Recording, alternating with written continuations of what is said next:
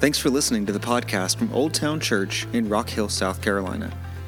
Old Town Church is passionate about making disciples for the glory of God in Old Town and around the world by inviting people to know the gospel, experience biblical community, and live on mission. If you're in the Rock Hill area, we invite you to join us for worship every Sunday. If you're not in our area, we encourage you to find a gospel-believing church near you. We hope this podcast is a blessing to you as we seek to follow Jesus and the grace of his gospel. Thanks for listening. Uh, good morning. I'm Andy Lewis. This is my wife, Cindy Lewis, and we'll, we are partners here at Old Town Church, and we're going to be reading the scripture for today. Uh, yeah, we got the right one. Um, I desire then that in every place the men should pray, lifting holy hands without anger or quarreling. Likewise, all the women should adorn themselves in respectable apparel, with modesty and self-control, not with braided hair and gold or pearls or costly attire, but with what is proper for women who profess godliness with good works. Let a woman learn quickly with all submissiveness. I do not permit a woman to teach or to exercise authority over a man. Rather, she is to remain quiet. For Adam, wait, yep, that's right. For Adam was formed first, then Eve, and Adam was not deceived, but the woman was deceived and became a transgressor. Yet she will be saved through childbearing, if they continue in faith and love and holiness with self-control. This is the word of the Lord. All y'all are like, oh my gosh, what are we doing today? Um, uh, if this is your, so uh, no joke. So uh, hi, I'm Matthew. I'm one of the pastors here.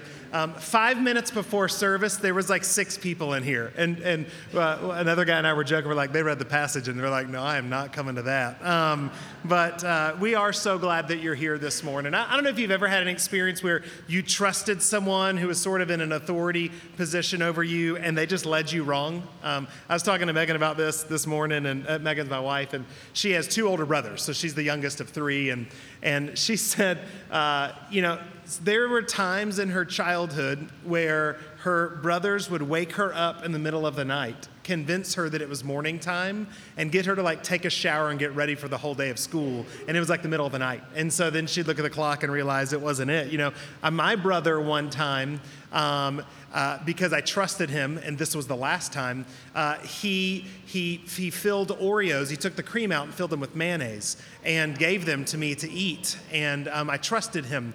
And and I I haven't talked to him. I was five when that happened. I haven't talked to him since. Um, uh, that's not true. But, uh, you know, sometimes it, we, we trust people in that way. And, and these are our, um, this is about the only fun and funny thing I'll talk about the rest of the service. So I was trying to, I almost told y'all a story about a dream I had the other night where Beyonce and Jay-Z were my new neighbors. Um, but uh, because I thought, let's start with something fun, because then from there, it's just buckle up, all right? And so, uh, but you know, there, there are times where where there are people in authority in our lives.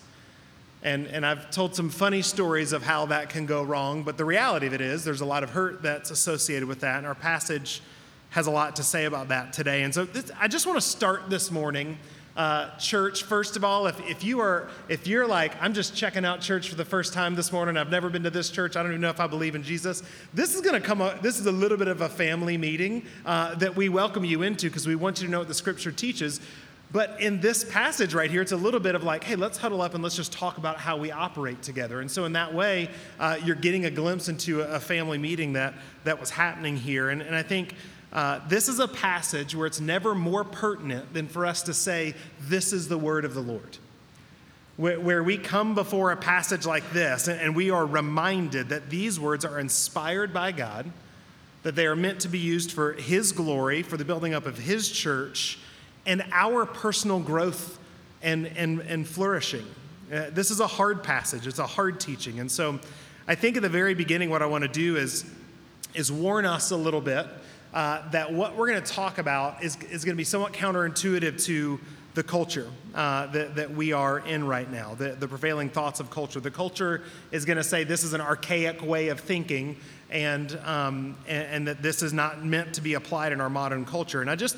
If I could want to expose a little bit of the pride of a statement like that, that um, somehow we have evolved as a species so much that we have outthought what God thought about a really long time ago, Like we've got to the point where like, hey, uh, what God meant then doesn't really apply to us now. That's a very arrogant position for us to take, that we have somehow progressed beyond the wisdom of God. And and so as we've said before, as we approach this passage, we've we've got to, uh, uh, you know, just be careful that the Bible would shape our view of culture and that we not let the culture shape our view of the Bible.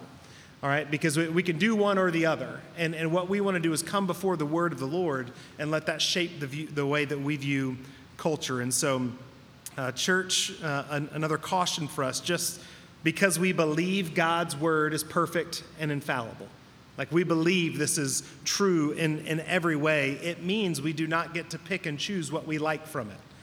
I can't today, just because I don't like the way some of this is worded, rip this page out of my Bible so that I can just flip on to the next page. When we accept this as God's perfect teaching, we take the whole thing.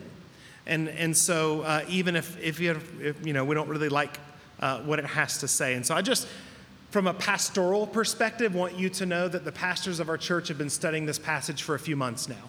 Um, we, we've uh, approached this, uh, have, have met with many others, have met with uh, many who are, are, are long deceased and reading their writings and their views of this. And we've studied this to the best of our ability and uh, have tried to lay aside two things. First, our, cur- uh, our cur- sort of current cultural view. We don't want that to impact how we interpret this passage, but also uh, just our past history. We also don't want to let our traditions impact the way that we view this. We want to just come before God's word and, and read this as it is. And so what we're going to do today and what I'm going to do is just present what we believe is the best interpretation that aligns with the whole of Scripture, uh, not seeking to add anything the Scripture doesn't teach, and also not seeking to restrict something that the Scripture does teach. And so um, as we approach the passage, Uh, I think all of us, myself included, just it's like we approach it with humility. Lord, would you teach us what this has to say this morning? And so what I want to do is just pray for us all as we approach uh, what is a very difficult but I think also life-giving passage today. So join me in prayer. Father, we uh, come to you just asking for help. Would you help us as we Uh, read these words and like, man, what does that mean? That sounds crazy. Um, and so, Lord, help us. And, and God, we come to you saying, this is your word and it is good. And God, we believe that you are good. And there might even be moments where we're not sure if we trust that you are good. Would you help us even there? Um, and Lord, I, I pray ultimately as we approach this passage, just for the health of this particular faith family, God, would you unite us in what we believe your word teaches? And God, help us to function in a healthy way in what you've called us to. And so, um, God, I pray that a, a week like this, a passage like this would be a foundation for us to grow on as a church. God, ultimately, so that we can be healthy, so that we can help one another grow to, to know and follow you more, and that we can take the message of your beautiful gospel out to our community. So uh, help us, God. We just need your help this morning. That's your name we pray. Amen.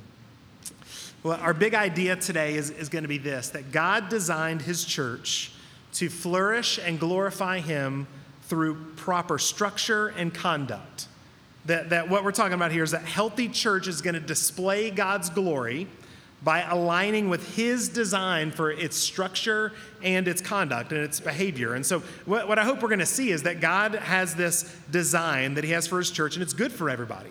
Uh, ultimately, it's good for all of us. It helps others see how good he is. And so what we want to do is, is join together. I'm just asking you to go on a journey with me of saying, like, Lord, help us see what your scripture says and help us to believe that and live in light of it. And so um, as we approach First Timothy chapter two, verse eight through fifteen, we've got to start with the context.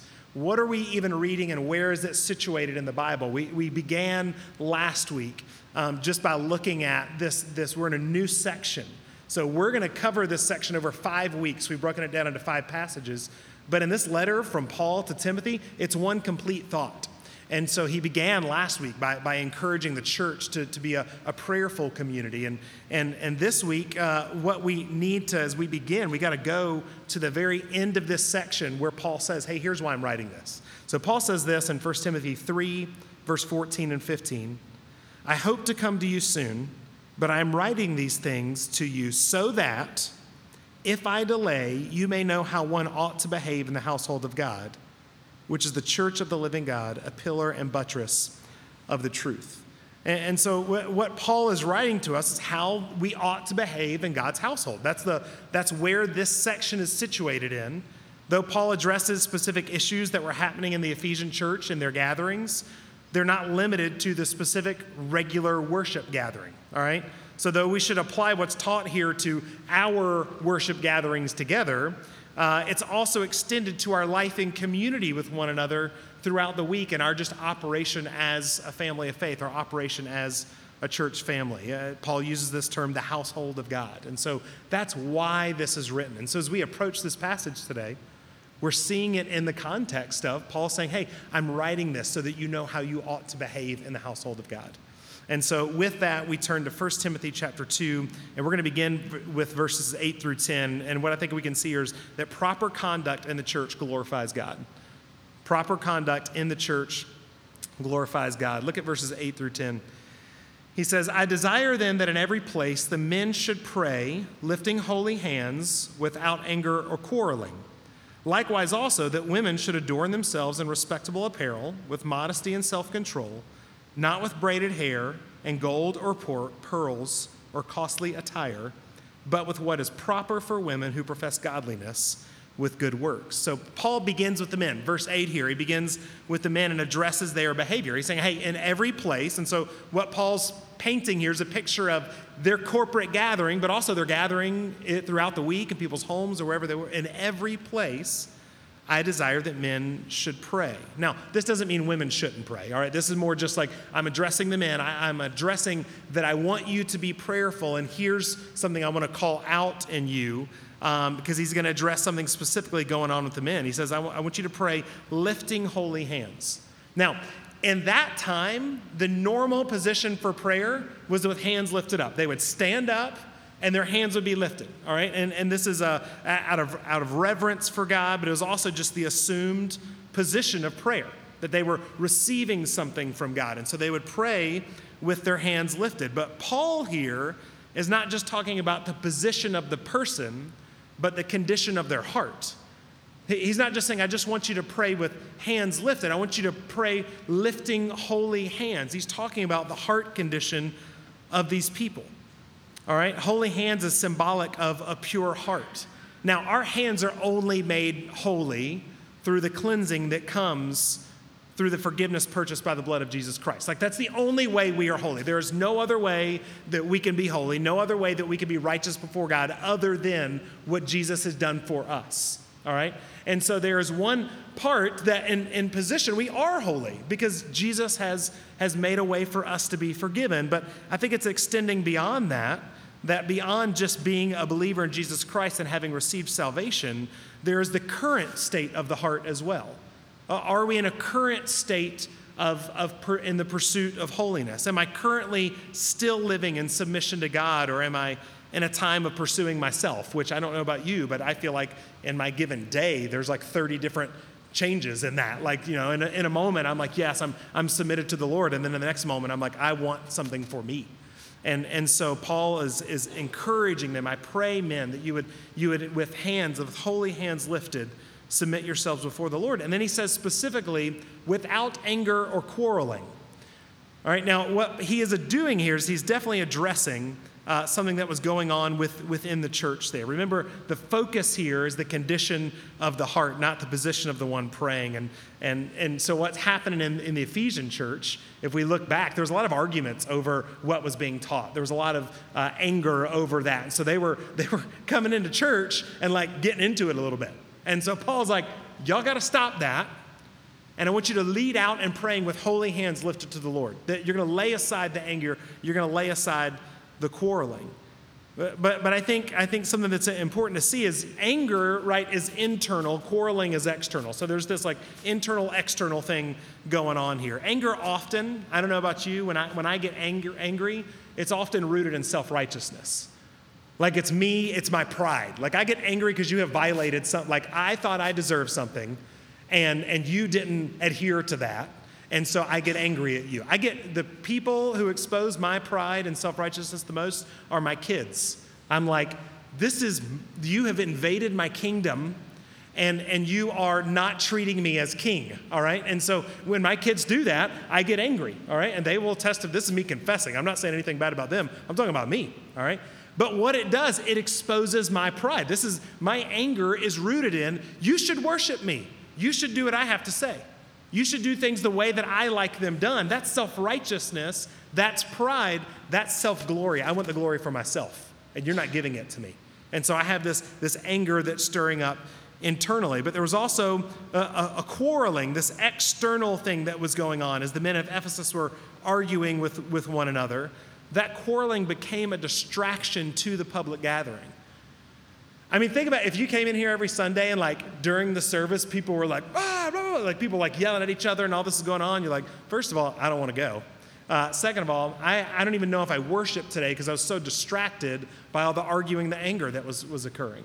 And so that's what Paul's addressing. Like, you are hindering the worship gathering in the way that you come in with hearts that are angry and the way that you're quarreling with one another. And, and so Paul addresses that. He's, he's there to help facilitate God being glorified in the gatherings. And so men, men specifically, the call here and the challenge here is that we would, would lead out in prayer in our gatherings, in the corporate gathering, in our small group gatherings, when we gather together just as men, that we would be ones who would, who would unite together, not focusing on our differences, but uniting in the truth of the gospel of Jesus Christ, and that we would be prayerful in the way that we are with one another. And, and so, men, I, I just, uh, as your pastor, so if I got to have all the men, and, and, and if, you, if you're a boy and you feel like I'm not a man yet, I'm talking to you too, because this is you one day and this is you now. So I, all, all male eyes on me right now. I just, I, I want to call something out that's prevalent in the global church as a whole, but I see it in us too, and that's a spiritual passivity among the men of our church, a, a, a lack of willingness to, to lead out and engage, a lack of willingness to, to be the ones who, who really step forward in pursuit of Christ. And, and men, this is not a like shame on you. This is a call to say, guys, there is more. There is, there is beauty and delight in us knowing and following Jesus. And so I'm, all, all I'm doing is not to say shame on you. You should feel shame for not being leaders in this way. There are so many ways you are leading in this. So this isn't to put you down, but to say there is more, men. And instead of us, our, our root sin, our roots, it's always going to be passivity. It started in the garden. It's still prevalent today, right? Like we are, we are, we are prone towards passivity. And so, men, the thing that I'm, I'm calling myself to, I'm calling us to, is, is to step forward in leadership, to not be passive, but to be active. And so I'll even just say this, like, I have been so changed this week already, and this is not like spiritual pastor talk. I'm not always good at what I'm about to say here. This four by forty challenge that we're doing has, has changed me this week just in the couple of days that I've been doing it. The Lord has really, like, in these couple of minutes where I'm just, like, praying in that way, I feel like the Lord has really been speaking to me, giving me new things to pray. And so, men, I just want to call us towards that. If I could call you towards anything, like, jump on that four by forty challenge. Let's, for these next thirty-six days or whatever's left, let's just, let's just be men who seek the Lord in prayer, pray on behalf of the lost, and pray for our church. This is one way we can step out of passivity and into activity. So I'm not saying stand up on the stage. I'm saying, man, pursue the Lord in your daily life. Let's be active in that way. And so just want to call us to that, as I think Paul is also calling the men of Ephesus to that. And then in verse nine through ten, Paul switches over to the women, talking about their behavior and conduct within the church. He says, uh, likewise also that women should adorn themselves in respectable apparel. And then he goes on to list things. But, but they should adorn themselves with, verse ten, what is proper for women who profess godliness with good works. And so uh, just like, I will say this, just like Paul wasn't saying, because he said, men, I want you to pray, uh, but that doesn't mean women can't pray. In this same way, Paul's address to these women is specific to them, but it also applies to, uh, I think, the men as well. Um, he says, adorn yourselves in respectable apparel with modesty and self-control. In this specific instance, this is what was happening. In Ephesus, there was like a style, and like the rich people wore this stuff, all right? Not this stuff, but you know what I mean, like gold and braided hair and all these like fancy clothes and stuff. And so, and so what was happening in the church the women were coming in, and, and they were trying to sort of assert uh, position by the way that they dressed. It would make other people feel bad. It would draw attention to themselves. They were, they were trying to draw attention to themselves in a way that was negative for the worship of the church, in a way that it was self-glorifying for them. And, and so what Paul's doing is specifically stepping into, hey, you are, you are behaving as the women of the culture who do not profess godliness. Uh, what you need to do is be women who, though, since you profess godliness, that you would adorn yourselves in that same way. And, and so not, not flashy and flaunting, but to, to dress in respectable apparel. He, he says, not with braided hair, gold, pearls, costly attire. So I want to just talk a little bit about, does that mean, like, if you're a woman in here, you're like, oh my gosh, my hair is braided. This is so awkward. Um, like, that's not how we apply this, okay? So so when we take a cultural moment like that and, and we move over to our current, our present today, the the we're going to talk about timeless truths a lot today. The timeless truth is that women cannot wear gold in the in the worship gathering, that women can't braid their hair in the worship gathering. The principle up under what Paul was talking about was these women were drawing attention to themselves in the way that they were dressing. And so the timeless truth that carries over to us today is really more about how are we, is there a way that you are drawing attention to yourself that's distracting to the worship gathering? Is there a way, maybe said another way, is there a way that you are trying to get glory for yourself that belongs to God? Because that's ultimately what's at stake here. That's what this whole, with the men and with the women, it's like, hey, listen, I want you to behave yourselves appropriately so that God gets the glory, and you don't. And, and so men, I want to call out your anger. Women, I want to call out these, these ways that you're trying to draw attention to yourself. And so So for you today, like if you're wearing gold, your hair's braided, you got pearls, you're good. Like it's fine. It's more, it's a heart thing. That's what we're dealing with. If we're dealing with the heart here. So what, what's going on in your heart? You might be doing something no one even notices, but you know for you, you're trying to get attention for yourself. And, and so I, I think for us, that's the principle that Paul is drawing us here to, to, that you would adorn yourself with what's with proper, what's proper with good works. A godly woman seeks to adorn herself with good works, not with good looks. And so it's really about answering that question. Am I, am I dressing in a way? Am I doing something in a way that's seeking to draw attention to myself and, and getting a glory that really belongs to God?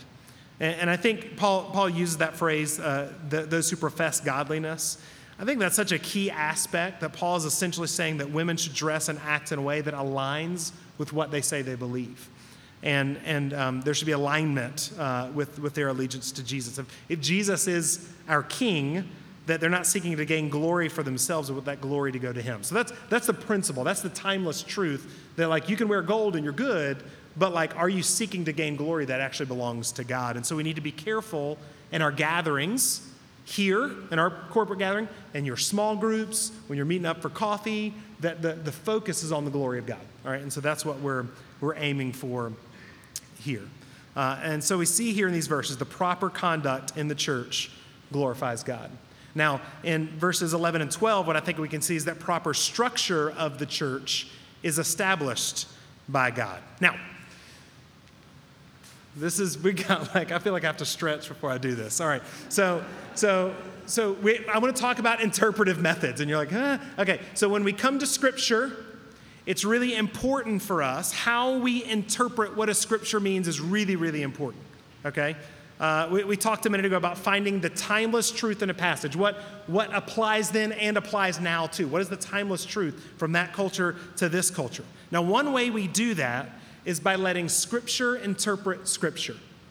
Okay? So, so uh, one guy said that, that within a passage of Scripture, uh, as you're interpreting it, there's a whole other constellation of passages that it's connected to that help us understand what it means.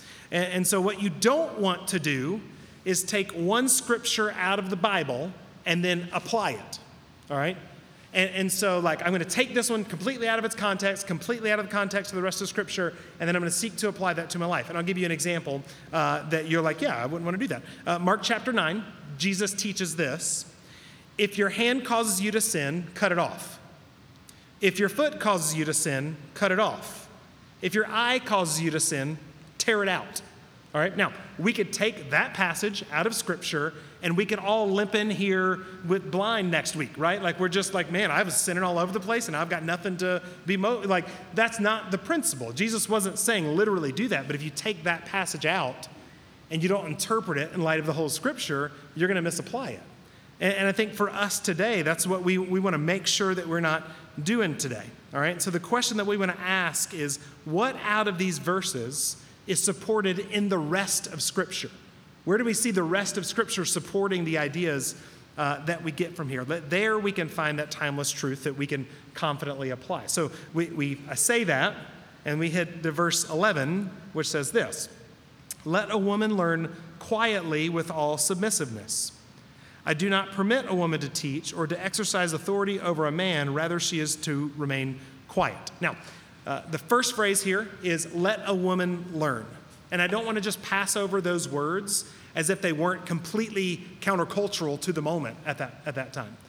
I think one of the foundations of this passage is Paul is arguing for women to have an equal footing in learning and being trained as disciples of Jesus Christ. That's not what was happening at that time. Women were not valued in that way.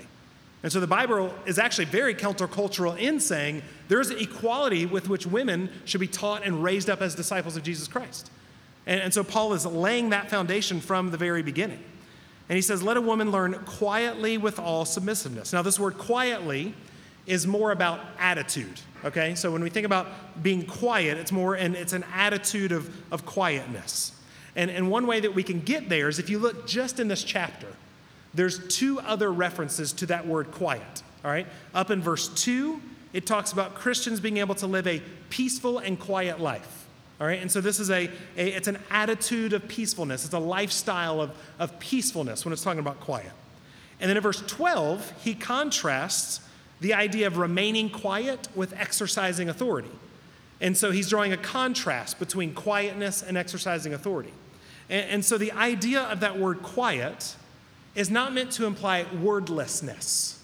Okay, this is not that, that a, a woman should, should come in and, and not speak, And, and that she should remain in complete silence. That's not what this is talking about.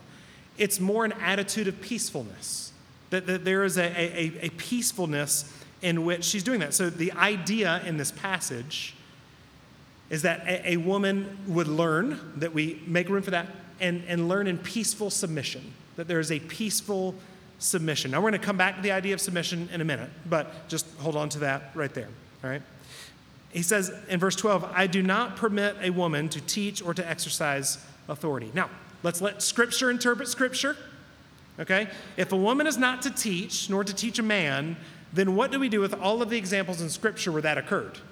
How are we to understand? If there's this prohibition on women teaching or teaching a man, then what do we do with the passages in Scripture where a woman taught and taught a man? For example, uh, Titus two, three through five, where uh, it, there's an instruction for women to teach other women and younger women. In Second Timothy one, where we see these examples of, of women teaching children and sons. In Acts chapter eighteen, you've got uh, uh, Apollos was out teaching, and Priscilla and Aquila, Priscilla being a woman, was sitting there and was like, hey, let's pull this guy aside. And they instructed him in the ways of Jesus. And so there's a teaching that occurred from, from Priscilla to this guy Apollos, who then went and taught.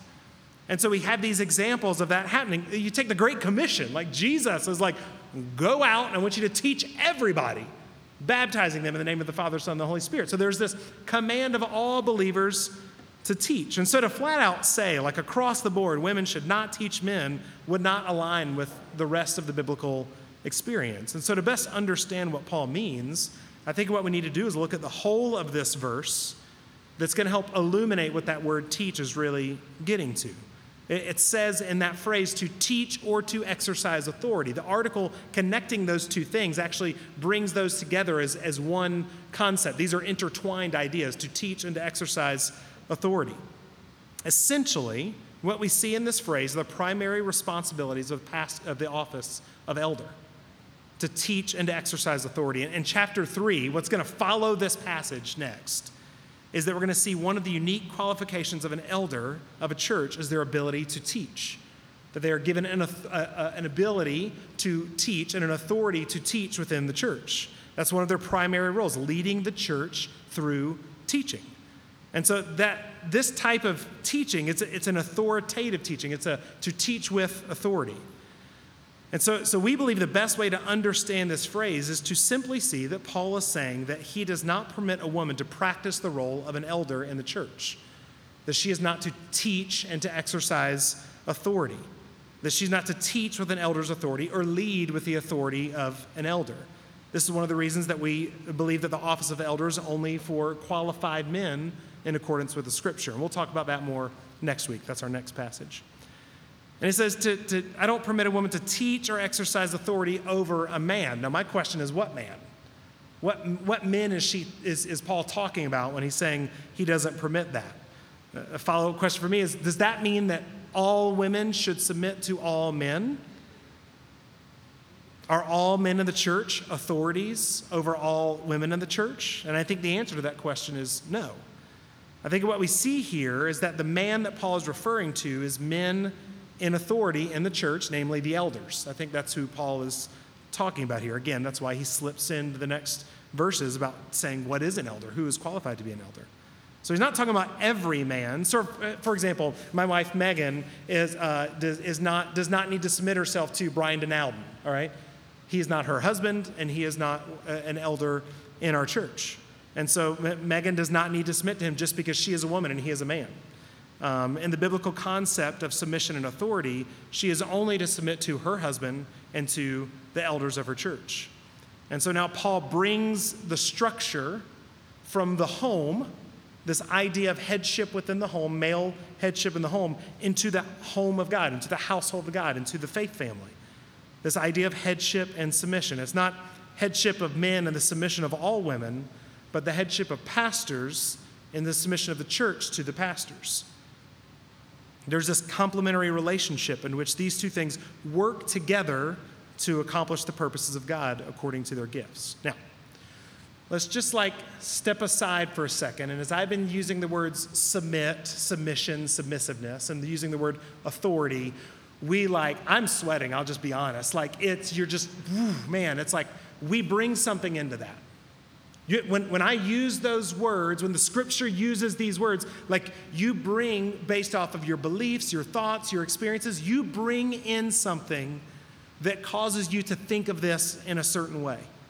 Each of us does that. Many of us have an internal visceral response to the idea of submitting to someone in authority. And, and the reason is because we've experienced a person in our life in authority who's abused or manipulated that authority, and it's harmed us.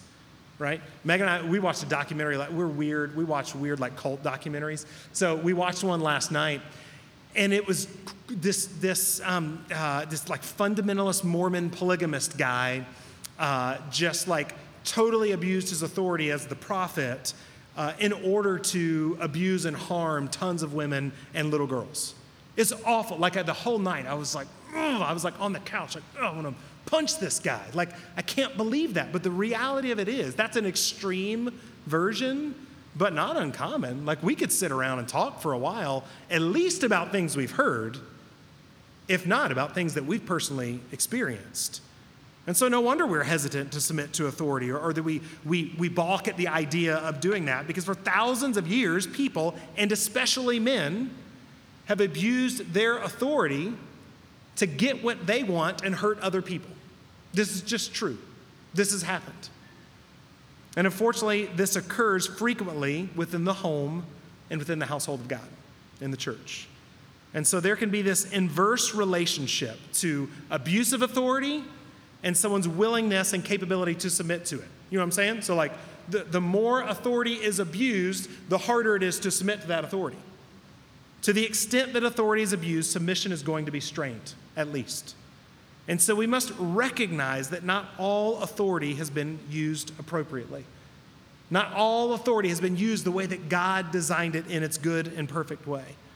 We must recognize when our own bad experiences of authority are impacting the way we hear and receive the Word of God. Church, the authority given by God is meant to be placed in the hands of humble servants who understand that they're ultimately in submission to the chief authority, the head of the family and the head of the church, who is Jesus Christ. And God's design of authority and submission, listen, this is important, that the one in authority is seeking to serve the one that they're leading. They're not using them for their own gain. They're, they're willing to lay their life down for them. They'll sacrifice themselves for them. This is God-designed authority on display fully in Jesus, in his relationship with God the Father. Think about, like, Jesus and God, like, they're, Jesus condescended. He came to the earth, obeying his Father, submitting to his Father's will, laid himself down for us so that we could experience relationship with the Father for eternity. So as we think about authority and submission, like, Jesus is the picture. That's it, man. That's it. That's how God designed it. And so he says, church, this is it. First, in the home, this is how I want you to function. Husbands, I want you to love your wives as Christ loved the church. What did Christ do? He gave himself up for the church. And, and so husbands are supposed to submit, uh, to, to, to lay themselves down to serve their wives and serve their families. And within the church, it's the same of the elders. That the leaders of the church, they're not taking this authority to gain for themselves and gain power and gain prestige. And no, they are, they are laying themselves down. They put themselves in between the wolves and the sheep. They take the bites for the sheep. This is the role, this is the authority that God has designed. And this is what we refer to as complementarianism, that God has given different roles to men and to women in the home and in the church, and that there is a structure designed by God for the good of everyone. So the idea of authority and submission is not meant to, this is not hierarchies here. This is not meant to convey inequity, inequality. Like, there is, men and women were created equal. We are just given different gifts. We are given different abilities. We are given different bodies. God designed us differently, but it's good. We're meant to work together in that, that in the home, men are the head and the leader of the home, and a woman is to support her husband's leadership as they pursue God's mission together. They're a team. All right? This isn't just like, hey, I get to call all the shots. I heard a pastor once say, like, this, this idea of, like, I'm putting my foot down is like, I've never done that in our marriage. Like, like that th- there is a leadership. It's not a you have to obey me, but it's like, Let's, let's, let's pursue the Lord together. Let me lead us in that way. The man is not to use the authority for power and self-service. He's instructed to serve his family and lay his life down for his family. And in the church, elders are given authority. In the church, all women and all men who are not elders are called to peacefully submit to that authority. And so, so this is a peaceful but not passive submission. I just want to say, like, I, I think there's a realm in which we're not called to just blind, weak, unengaged compliance. If the elders teach and lead in a way that's contrary to Scripture, then they're, they're to be called out. That we are not called to blindly submit to abusive authority in the home or in the church. And I just want to, like, I, we probe, geez.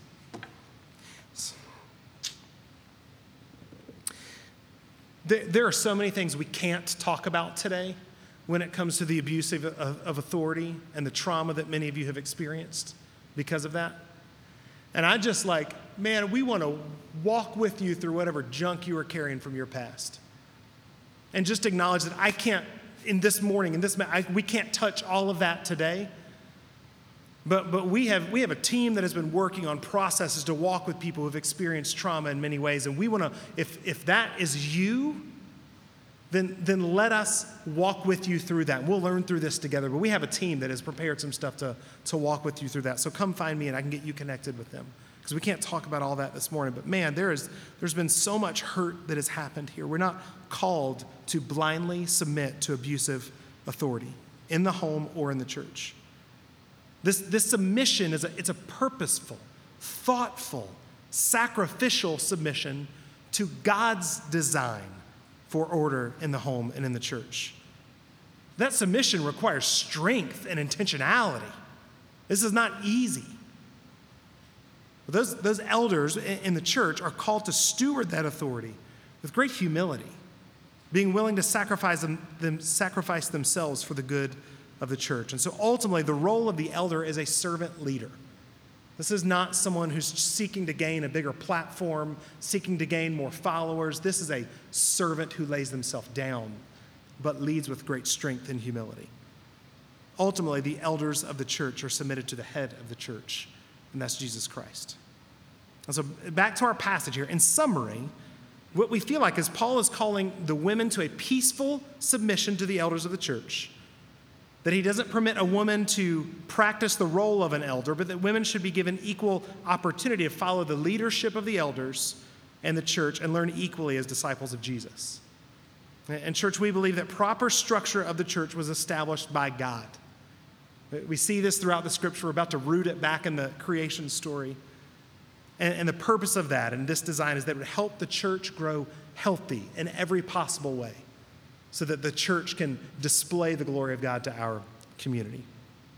Finally, verses thirteen through fifteen, I think we see that proper submission to God's design enables human flourishing. Paul goes back to the creative order. Listen to this. He says, for Adam was formed for, I'll be honest, the first time I read this, I was like, oh, God, this is awkward. All right, so, because it, well, anyway. So he says, for Adam was formed first, then Eve. And at, this is how you could read this. And Adam wasn't deceived, but the woman was deceived and became a transgressor. That's not what it means, but that's how you could read it, right? And then he says, yet she will be saved through childbearing. And I'm like, what? If they continue in faith and love and holiness with self-control. Listen, so this is what this is what's going on here, bigger picture. Paul goes back to the creative order of headship and submission within the marriage, pointing to Adam and Eve. And in doing this, Paul is rooting this idea of authority and submission in the church back to the creative order. He's putting it there. This is one way that we know that this particular teaching is a timeless truth, because it's been around. This was the design from the beginning. And, and in pointing to Adam and Eve, Paul is looking back to the creative order that God established and acknowledging that harm, listen, this is the key, harm can come when we disrupt the order that God establishes. Like what he's, he's pointing to is that God's good design was there before sin ever entered the picture. That he had set Adam up his head and placed Eve as his helper, and they were a team together to help subdue the earth and, and to, to, to have dominion over the land and over the plants and the animals. But then sin entered. So this idea of, of male headship and complementarianism was there before sin. But sin distorted this good design when man was either passive or domineering as opposed to servant leader, and a woman desiring to take control and domineer instead of submitting and helping his headship. And so like you look at Adam and Eve, instead of leading, what Adam did was he passively, when Eve was being tempted by Satan, he sat there passively. Instead of leading and protecting her, he gave her the authority to make the decision to disobey God. And the damage was immeasurable. In that moment, I want to, like, if guys read this, like, verse thirteen and fourteen, you're like, yeah, Eve, that was your fault. It's like, no. Like, from what we can gather in that moment in the garden, Adam was standing there next to her. And he sat there while the serpent was lying to Eve about who God was. Adam has complete culpability in this moment, in his passivity. And so Paul's looking back to this to say there's an order that God designed, and it's good for everyone when we walk in accordance with this order. That good design of headship and submission is meant to display the gospel and the church's submission to the headship of Christ. It brings glory to God in that way.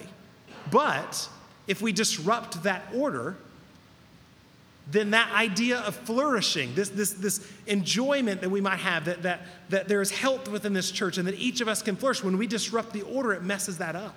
God designed it away, and when we live outside of God's design, it's not good for us. It's best when we live aligned with his design.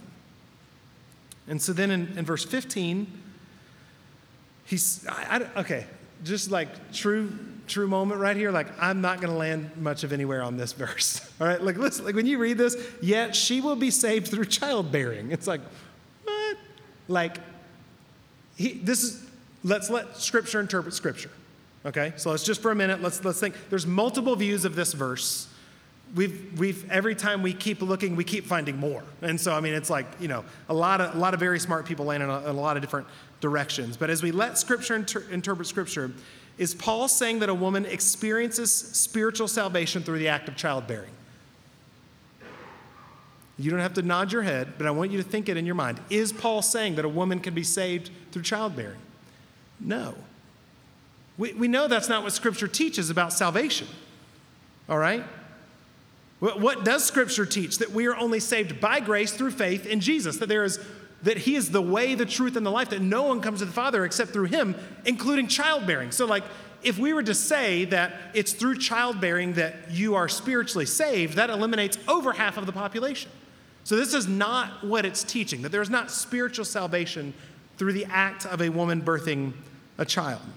There's only one way by which we can be saved. But I do believe that spiritual salvation is in view here in this passage. Not a, a physical salvation, but a spiritual salvation from sin and judgment. So what do we do about this idea of salvation being attached to childbearing? And my answer is, I don't know. And, and I want to just, if I could, maybe um, maybe this is just one act of, of us saying humbly before you as a church, like, we're not sure. And we don't want to say that we're sure if we don't actually know. Um, we're not really sure what this means. Now, one thing it could mean, and this would align with the Scripture, it just is hard to make, it's hard to make sense of this verse, but I think, I think that's the best way to land maybe, is that as we're talking about Eve and her sin, and then we know that what happened after Eve's sin is God promised, through you, I'm going to send the rescuer. Through, through you, Eve, Eve was going to birth a child, and, and through that line, the Savior was going to come. And so ultimately, through that act of childbearing, the Savior, the rescuer, was born.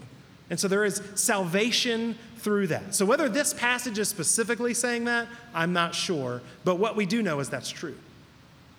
Right? That the Savior came. That he was born. That he lived a perfect life. That he laid himself down for us so that our sin could be forgiven. So that we could be reconciled with the Father. So that we can spend eternity with God forever. Through the birth, life, and death of Jesus, we can be saved. And, and so church, uh, just coming back to our big idea here, God designed his church to flourish and to glorify him through proper structure and conduct. Paul addresses our conduct here. We'll talk even more about the structure in the weeks ahead as we address who is an elder, what is an elder, who is a deacon, what is a deacon. And if that, if you're like, man, I'm not coming the next two weeks. No, this is important and it's good, right? Because of this, because God designed it this way so that we can flourish and he can be glorified.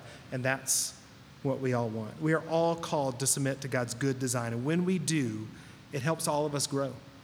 It helps all of us flourish. It brings God glory as the world sees the beauty of what he has designed. And so here's the question. This is, I'm just going to leave you with this, and then I'm going to pray for us this morning.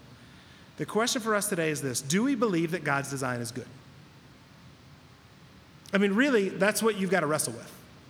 Like, do you believe, can you read his scripture? Do you believe that his design is good? One thing we prayed for you this morning is that in your lack of trust of him, that he would give you more trust for him. Because sometimes you, you're like, I, I'm not sure that you are good. I'm not sure that I trust you. So will you help me to trust you more?